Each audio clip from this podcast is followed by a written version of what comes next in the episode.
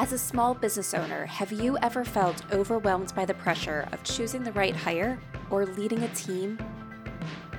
Or have you ever found yourself tolerating a bad hire because you fear trying and failing again as you repeat the hiring process? If so, you're not alone and you are in the right place. Welcome to the Growing Your Team podcast. The Growing Your Team podcast teaches business owners like you to expand your unique business by teaching you to master the hiring and team management process. Hiring and managing a team does not have to be a challenge. You just have to learn to do it right. And the Growing Your Team podcast teaches you how to become a confident leader who hires right every single time. Now, let's jump into the show where each episode you will learn tips on how to identify what type of help you need on your team, how to source amazing candidates, how to conduct interviews that lead you to your idea team member, how to onboard successfully, and how to lead every person in your business so you have a team of rock stars who you are happy to pay every single paycheck. So let's jump in and teach you how to hire like a pro. Hello, Jamie Van Cuyk here, and welcome back to the Growing Your Team podcast. Today, we're talking about how to discuss pay during the interview process. So, this is before you make an offer, so you can determine one, is a candidate even in your price range? And two, what are they kind of expecting in terms of an offer so you can best prepare yourself when you go to present an offer to a candidate? Pay is one of those tricky, or I guess I should say uncomfortable subjects we're conditioned to not really talk about pay, but when you're hiring someone, it's an important part of the process. Eventually, when you go hire someone, you are going to pay them. You are going to offer them a set salary or a set hourly rate.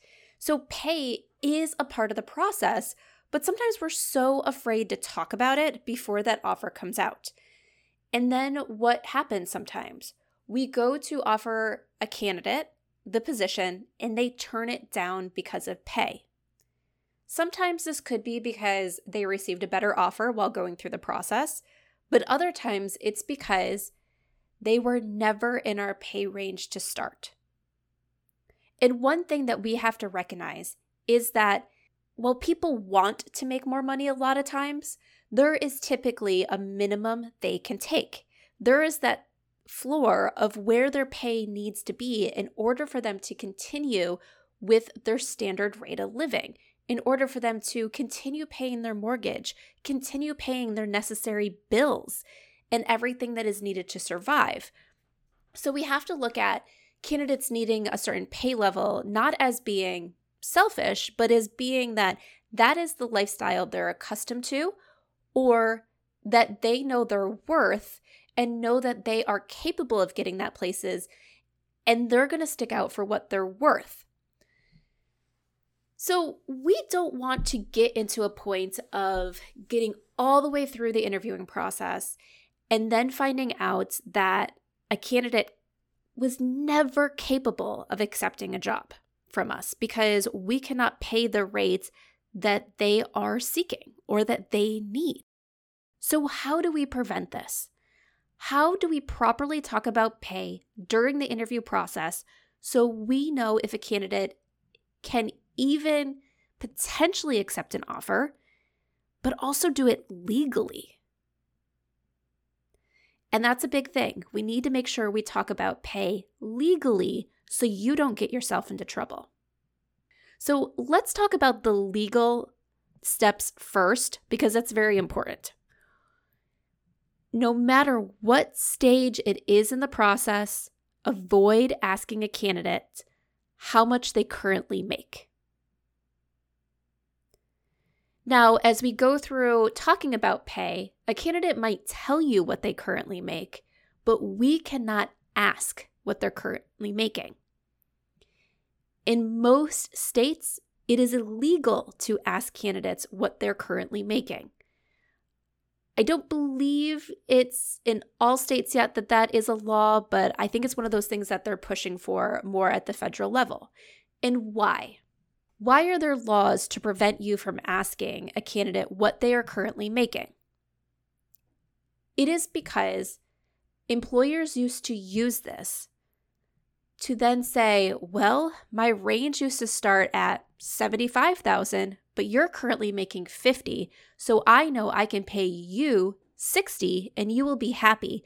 So I don't have to pay you as much if I was hiring somebody else for this role. And as a candidate, if you didn't know that their original floor of the pay range was 75 and you got an offer as 60 and it's 10,000 over what you're currently making, you're going to see that as a good bump and not necessarily realize at first that your new employer is taking advantage of you. And what happened here is typically women and minorities were being paid less for the same work. So when they'd go to get new jobs, it would be this facade of they're being paid more, so they're getting raises. But because they were getting a pay rates compared to what they were currently making and not what it was appropriate for that job, they tend to still make less in that new role than, for example, a white man, because that white man was already making more at their current job. And so when they gave their current salary, this new place knew that they needed to pay him more in order to attract them to their company. So it helped contribute to the pay disparity that we see a lot of times in the workforce. So the laws were in place to say you shouldn't be paying someone for this job based on what they've made before. You need to pay someone for this role based on the role, based on the experience and skills that they're bringing in. And that should be the same no matter what they've been making before. So that is why you cannot ask a candidate how much they currently make. And even if it is currently legal to ask that question where you live, I advise not to do it. But there are other ways where pay can be discussed in the process. So that way, once again, you don't get to the end. You feel like you got your perfect fit candidate, you found your unicorn team member, and then have them turn down an offer because you're like $20,000 off in pay. So, how do we do this? How do we make sure that people are aware of our pay range and we are also aware of whether they fall within our pay range. The first step, as we talked about back in episode 128, is you should always be posting the pay range on your job posting. Now, once again, in some places, it is now required by law for you to post the pay range on your job posting. That is not a requirement everywhere yet, but my advice is you post it. Why? One, it creates transparency. Candidates will feel more comfortable when they know what type of situation they're entering into. And two, if candidates are actually read, fully reading the job posting, they can see and make that decision before they apply whether the posted range is something that they would consider taking or not. So they might apply if it is and not apply if it isn't. But that's not the the last thing that we should do in the process. Why? because some candidates choose not to look at that information, and other candidates think it's more of a suggested range and that companies have budgets to negotiate. And chances are, as a small business, you don't have a big room for negotiations. Your range is typically all you can afford for the position or all you feel comfortable paying in that position. But candidates don't necessarily know that. So if you post a range that's a, that is, let's say, 25 to $30 an hour, they might look at that and say, you know what? I could possibly get them to stretch it to 32 or $33 an hour. So they're going to take a chance. So, step one is to post it out there for people to see while they are applying. But once again, candidates might still apply or they might choose to ignore that information. So, what can we do next? And during the first interview with a candidate, we want to explore the the possible match between our salary range and their salary requirements. And how do we do this? There's one of two ways that I suggest doing this. The first, and this is what here at Growing Your Team we follow most often, is we ask the question during that first interview, typically pretty early on during the interview, is as you're searching for a new position, what are your salary requirements? And this is where a candidate will a lot of times will let us know what it is that they need, their minimum, or what it is that they're looking for. And we can gather information from there. Now, a few things might happen here. One is a candidate might choose not to give you that information. They might choose to withhold and not want to talk about salary yet. And that's perfectly okay. And that's when we ask what is the other method, and we'll talk about this a little bit more in detail, but we say what the range is and ask if that range meets their needs. The other thing that might happen here is a candidate might give you a range that is outside of your range. If that happens, once again, we ask the questions of you know, the salary range for this position is between X and Y. Would you be willing to take that? When a candidate gives you something that is far out of your range or even slightly out of your range, you want to make sure that they are aware of your range and then also give them an opportunity to exit the interview. And that's why we say ask this pretty early on in the interview Typically, it's question number three to five for us, depending on what those introduction questions are. And we do that so that way we don't go through a whole 45 minute interview or a whole 30 minute interview, depending on the length, and then have that be the last question and find out that they're out of the range, that there's no way they would be considered, they would they would consider taking the position. And you're like, okay, well, I just wasted all my time and all the candidates' time. So if we find that they're far out of the range, I typically say the range for this position is between X and Y. I want to respect your time. And if this is not a salary range that you can accept, we can go ahead and end the interview now. And that way, the candidate can decide do they want to stay in the process now that they know the range, or do they want to exit? Because sometimes candidates will give you a higher range because one, they didn't pay attention to what you posted on the job posting. But two, they're hoping that there's a little bit of wiggle room. They don't pigeonhole themselves into a lower number. So they might be perfectly okay with that lower number. However, if they give you a higher number and they say they want to continue, listen carefully to what they tell you about why. And it could be something simple as it depends on the whole compensation package. And then that's an opportunity for you to talk about the other benefits and everything that you might or might not have. Some candidates recently that I've been talking to will mention that this office or the fact that it's a remote job means that they'll spend far less time commuting.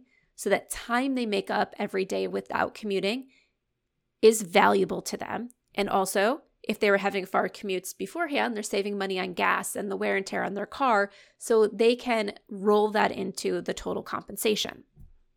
But if they mention something that makes you question on whether they can really take it or not, it's okay to dive in. But once again, don't ask them what they're currently making. Let them like really focus on what are their needs. What's going to make it so they can accept or not accept an offer. The last thing that can happen here is a candidate will either tell you that they are within range or even sometimes below. And those are good things. That means you're safe to move on move forward with the candidate. If a candidate gives you a range that is below your range, do not lower the pay to be in that range. Be ethical to what you posted for the position. Do not be that boss that is a cheapskate and think you can get away with paying someone less than you would for someone else in this role. So if someone tells you that they're expecting 50,000 and you were originally going to pay 55 to 60, make sure you offer them at least 55 because you posted it as the range, you said it was the range, and don't lower your pay because you think you can get away with a cheaper employee. It will not work out well for you in the long run. It's not an ethical thing to do, and it builds a lot of mistrust if they ever go back and see that. Okay, so I kind of said this before. So, the other way you can approach the salary conversation without asking someone what they're currently making, or if you don't feel comfortable asking someone what are your salary expectations, is simply asking the question of the pay range for this position is between X and Y Does that fit your salary requirements or pay requirements? So that way they can simply say yes or no. One of the positions that I've been helping with recently, I identified that there were actually quite a few candidates that were coming in and getting into that interview that were pretty significantly over the pay range to the point where it didn't matter how great they were. I didn't feel comfortable moving them forward because they, in one case, they were $20,000 over the range. And we're talking that this range was at a place where a $20,000 was almost a 30% overage for the budget. And because this was happening pretty frequently, I added another step in the process to kind of bring up that pay information before we we got onto that interview because I wanted to once again respect their time and also not take more of my time to interview candidates that were never going to be moved forward to my clients. And what we did there was we asked the question or put out the information when we were contacting them to schedule the interview. And I wanted to make sure it was a guarantee that they saw this information and they knew what the pay range was before they got on an interview.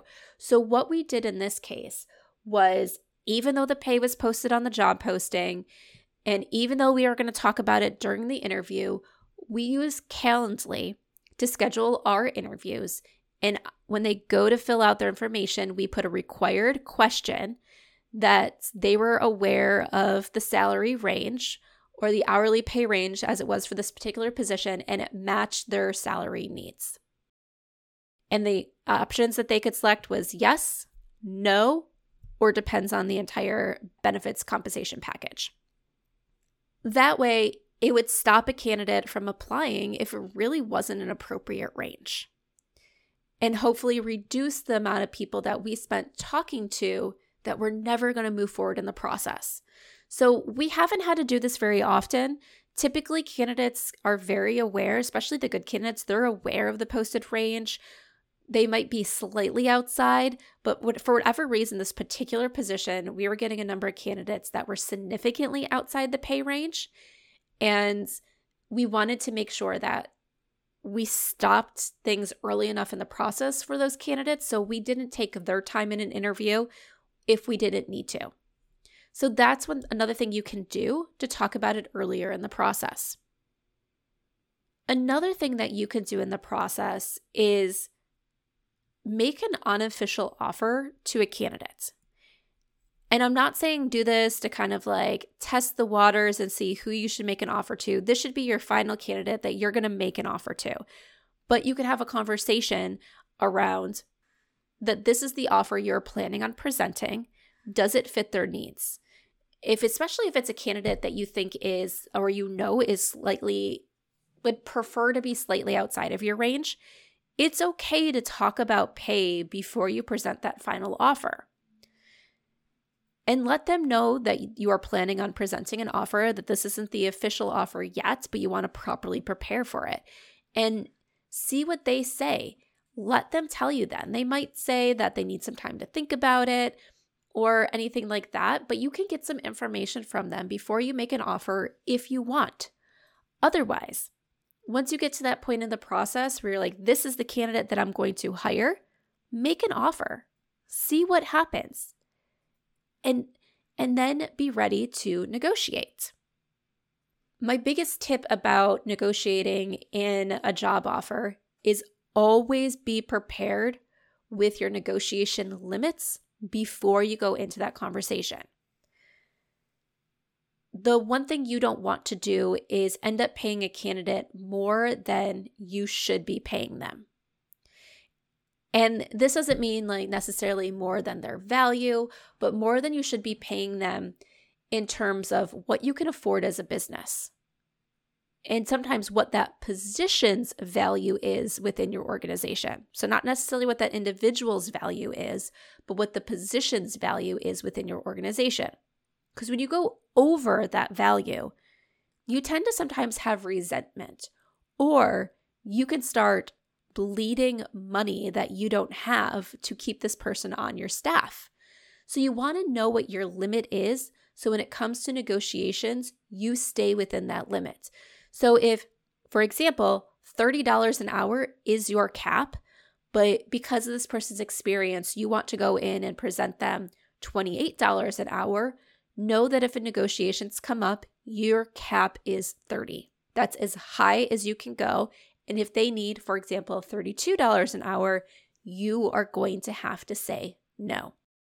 But when you think about it ahead of time and you set that cap ahead of time, it then makes it so you don't get swayed by them during in the conversation. You prepare yourself to know when to say no. All right, so that wraps up today's conversation on how to discuss pay during the interviewing process. It's okay to discuss pay during the interview process, and it's one of those things that I think you should, so that way you don't fall in love with a candidate that you can never afford. Just make sure you're doing it right and approach the conversation in a way that you want to make sure it's a fit for both sides, that you value their time, you respect them as a candidate, and you want to make sure that what they need is in what you can afford. Are you getting ready to hire and you wrote a job posting for your open position? But now you're left wondering will it attract the right candidates? Hiring isn't as simple as telling people that you're hiring and having your perfect candidate show up ready to fill the role. Hiring just doesn't work that way, especially in the current market the best candidates only apply to the positions that appear to be the right fit for them. If they don't find a connection between their job wants and your job posting, they'll skip over and go to the next opportunity. And in many cases, the reality is it's not the job isn't what they're looking for. It's that the job posting just didn't hit the mark. So, is your job posting helping candidates see that your opening is right for them? Or is it turning candidates away for all the wrong reasons? Let's find out. I am currently offering Will Your Job Posting Attract the Right Candidates audit. Through this audit, I will review your job posting and I will tell you what's working and what needs to change so you can attract your ideal candidates. So, if you want your job posting reviewed by an expert before it goes live, or if you have a job posting that just is not hitting the mark in the current market, sign up for an audit. Let's review it and make the changes needed so you can attract your perfect fit team member. Because remember, you can't hire a candidate who never applies for your job. And most candidates won't apply if they don't feel connected to the job posting. So let's make sure you have a job posting that will attract all the right candidates and help you make this hiring journey easier. Go to growingyourteam.com slash audit and sign up for your audit today. Once again, that's growingyourteam.com slash audit.